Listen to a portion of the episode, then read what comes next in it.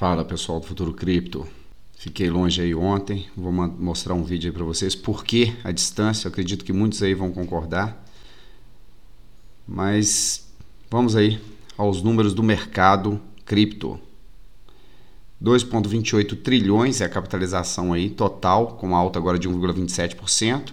Nós estamos aí começando novamente a zona verde, Bitcoin com 0,48% de ganho, ainda 49 mil dólares, Ethereum com 1% de alta, Binance Coin 2,98% de alta, Solana com 1,1% de alta, Cardano com a baixa agora de 0,29%, XRP baixa de 0,77%, Polkadot queda de 2,34%, Terra Luna alta agora de baixa agora de 6,48%, Dogecoin alta de 3,32% e Avalanche 9,90% de alta.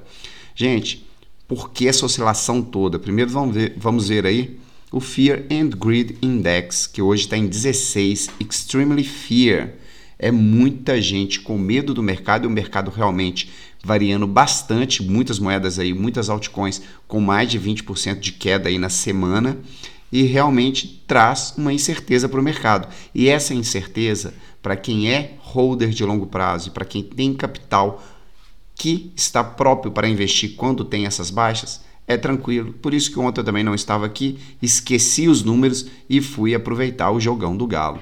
Mas vamos lá, gente. Esse gráfico aqui é muito interessante da gente ver o Bitcoin Buying Habits of Shrimps, que são os camarões aí. Gente, quando os pequenos, você vê quando está chegando aos picos aí de altas do Bitcoin, tem gente comprando.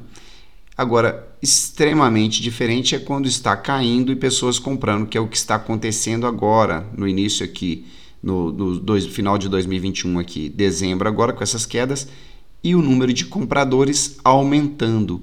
Porque, gente, o mercado, quando está tenso, os camarões realmente saem, têm medo, os pequenos têm medo e os grandes colocam cada vez mais dinheiro. E é isso que está acontecendo agora. Vamos aí a notícias ótimas para o mercado cripto. Grubhub anuncia recompensas gratuitas em Bitcoin em entregas de alimentos. Essa Grubhub é muito grande nos Estados Unidos, tá, gente? Grubhub, uma plataforma americana de entrega de comidas, é como se fosse nosso iFood aqui surgiu como uma nova maneira empolgante de envolver seus usuários. A empresa fez parceria com a empresa de recompensas Bitcoin Lolly para permitir que seus usuários ganhem bitcoins em cada pedido. Integrar a criptografia em uma atividade de rotina simples, como pedir comida online, é mais um esforço para impulsionar a adoção da criptografia. Mais gente entrando, gente, olha só, é muitos adeptos aí e muitos entrantes com todas essas empresas aí fortes trazendo Bitcoin para dentro delas. A Loli fez parceria com muitas empresas em vários setores para oferecer recompensas BTC aos seus clientes.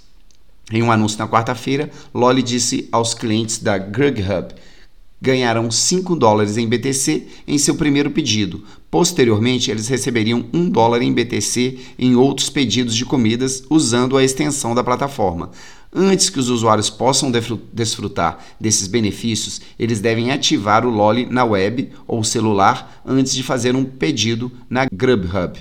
E depois que o usuário ganhar até 15 dólares, ou cerca de 0,00026 BTC, ele poderá transferi-lo para sua própria carteira virtual, que seria aí a wallet. Muito legal, gente, é muita gente entrando nesse mercado. Pessoas que não conhecem e começam a entender um pouco é muito legal, gente. Um programa aí de incentivo e que traz também muita gente entrando aí para as criptomoedas. Outra aí, a maior rede de supermercados da Croácia lança pagamentos em bitcoins. O Bitcoin abriu suas asas por toda a parte, em nenhuma nação foi deixada de fora. Em todo o mundo está ocorrendo a adoção do Bitcoin, tanto como método de pagamento quanto como opção de investimento.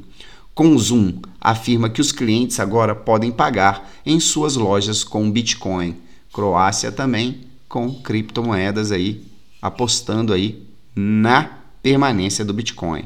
Agora o caso Ripple, gente, um caso novo aí que a gente sempre está tentando trazer notícias recentes da Ripple. Eu tirei, como eu comentei, tirei um pouco do meu investimento em XRP antes dessa notícia aí a favor da ADA, mas é uma das criptomoedas que eu tenho maior credibilidade aí de que vai estourar. Para mim, estouraria ainda em 2021 e chegaria fácil aos 5 dólares. Só que esse caso SEC não se encerrou e mais notícias vêm por aí. A Ripple SEC de volta ao ringue devido a uma decisão do Tribunal de Recursos em um processo separado.